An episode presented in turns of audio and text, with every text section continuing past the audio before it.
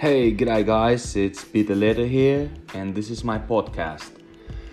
In this lifestyle photography orientated podcast, I'm going to be sharing my interesting ideas and experiences and some tips and tricks for photographers and for the hobbyists and anyone that is interested in what I'm saying. So, good luck with that and uh, happy listening. Cheers.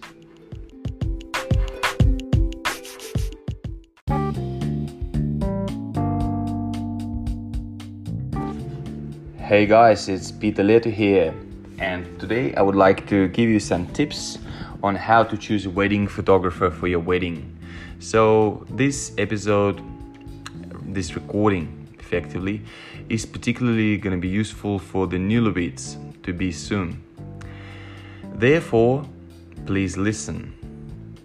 The first and the most reliable way of choosing a wedding photographer is the reference referential way, I would say. I don't know if it's a correct word in English, but it's when you ask your friends and family, maybe you know that someone had a wedding just recently, and you ask them about the experience with their wedding photographer, whether they liked it or they didn't like it, and particularly if they could recommend it to you.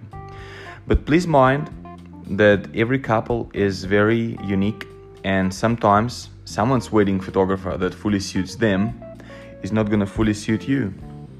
So, this is just the first stage. It's how you find the guy. You find him, and after you have a meeting with him, and you'll decide if you're on the same page, if you like his portfolio or not. You will have to check his website even prior to that. And um, just after that, you would probably realize if you are a good match.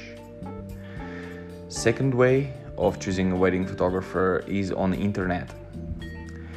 It is not very safe because um, there's a heaps of underwater stones there, and a lot of photographers could have fake couple shoots that is not real wedding you know they're gonna look all beautiful whatever but they actually actors and the photographer didn't put any work in to make them looking all happy and relaxed and the photos is just their job you know? But particularly for wedding photographers it's a part of wedding photographer job wedding wedding photographer's job to make you feel very comfortable and relaxed and that's how those photos come through very natural and not stuck up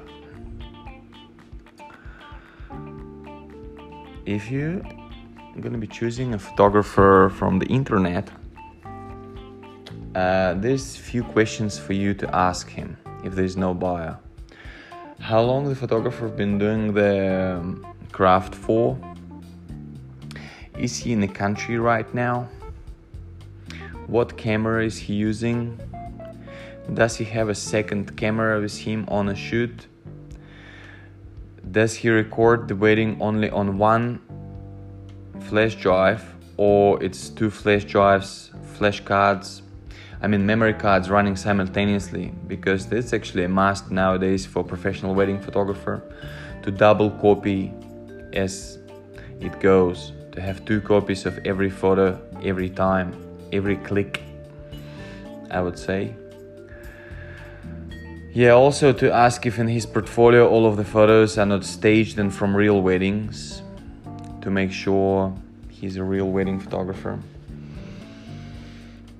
And yeah, those would be the main ones really that you would be looking out for. So yeah basically just be careful and just yeah ask as many questions as you can never transfer any money before you meet the person, you know, at least via video because for destination wedding photographers a lot of the times um, the first initial meeting being arranged via skype video conversation.